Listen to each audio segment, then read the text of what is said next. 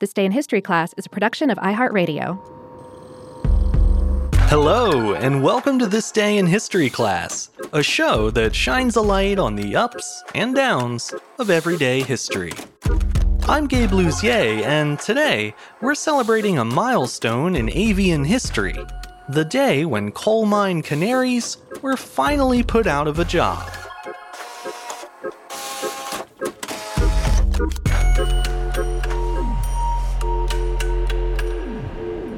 The day was December 30th, 1986. A British mining tradition came to an end when legislation officially ordered that all live canaries be released from the nation's coal mines. At the time, only about 200 canaries were still in use in Britain's mines, a steep decline from decades earlier. The government order gave miners about a year to bid farewell to the birds and make the switch to new digital detectors, something the government referred to as the electronic nose. As you're probably aware, coal mining is extremely dangerous work. Miners face threats like cave ins, fires, and explosions on a daily basis. But the most insidious danger comes from noxious gases especially carbon monoxide. When a human breathes in carbon monoxide, the gas replaces oxygen molecules in the bloodstream, and as a result, organs and tissues are supplied with poison instead of oxygen. Acute carbon monoxide poisoning causes a headache, dizziness, and shortness of breath, but as the gas accumulates, it can quickly prove fatal Carbon monoxide is released through the burning of wood and coal, so clouds of the gas can form easily in the enclosed space of a mine. And since it's completely odorless and colorless, miners typically wouldn't notice the gas until it was too late. That is where the canaries came in. Starting as far back as the 1890s, British miners would descend into the mine carrying one of the small yellow songbirds in a cage.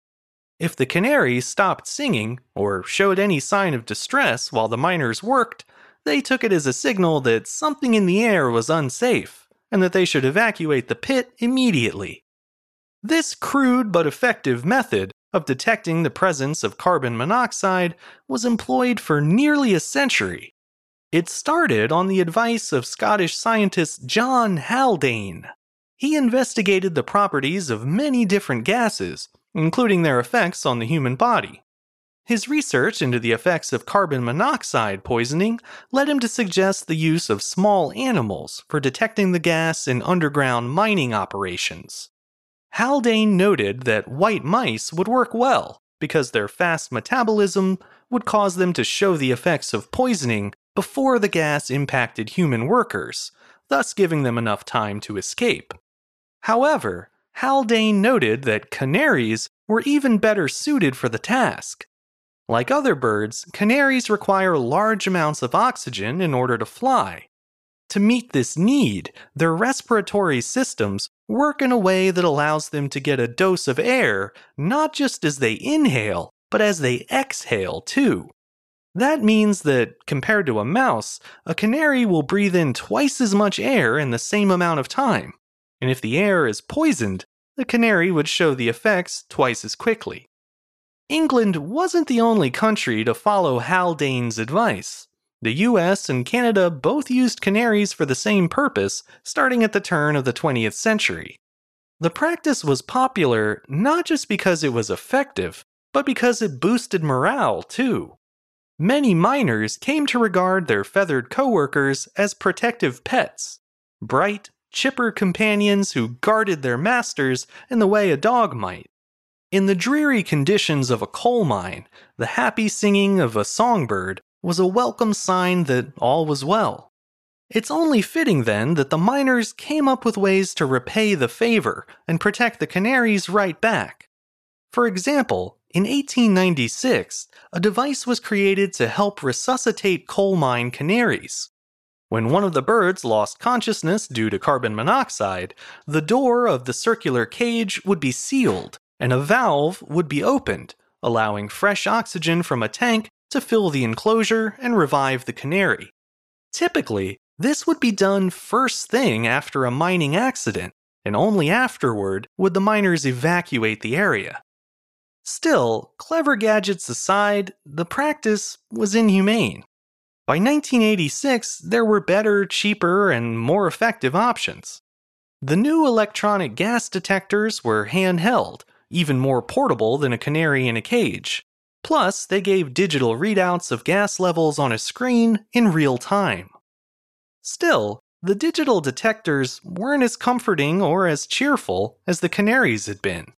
According to the BBC, quote, the birds are so ingrained in the culture that miners report whistling to the birds and coaxing them as they worked, treating them as pets. The 1986 report went on to say that although the miners were deeply saddened by the decision to phase out the canaries, they wouldn't fight the change. In a parting show of care, the miners recognized that the birds would be better off without them. These days, the biggest reminder of the canary's role in mining is the overused phrase, a canary in a coal mine, which is a metaphor used to describe something as an early indicator of potential danger. It's hard to believe the practice alluded to in the cliche was only discontinued in the mid 1980s. But on the other hand, canaries weren't even the last animals to retire from the mining industry. Horses and mules, nicknamed pit ponies, were used to haul up coal from underground mines until 1999, at which point they were finally replaced by machines as well. Today, phrases like coal mine canaries and pit ponies seem antiquated, and many would assume they refer to much older practices than they really do. They may not be the practical terms they once were, but they're still important reminders of an even harsher world of coal mining. One that, thankfully, no longer exists. I'm Gabe Luzier, and hopefully, you now know a little more about history today than you did yesterday. If you'd like to keep up with the show, you can follow us on Twitter, Facebook, and Instagram at TDIHC Show. You can also leave us a review on Apple Podcasts, and you can write to us too at thisday at iHeartMedia.com.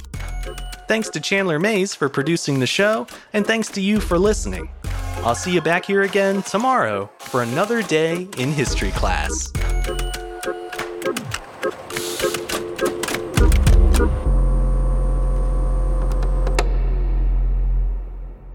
For more podcasts from iHeartRadio, visit the iHeartRadio app, Apple Podcasts, or wherever you listen to your favorite shows.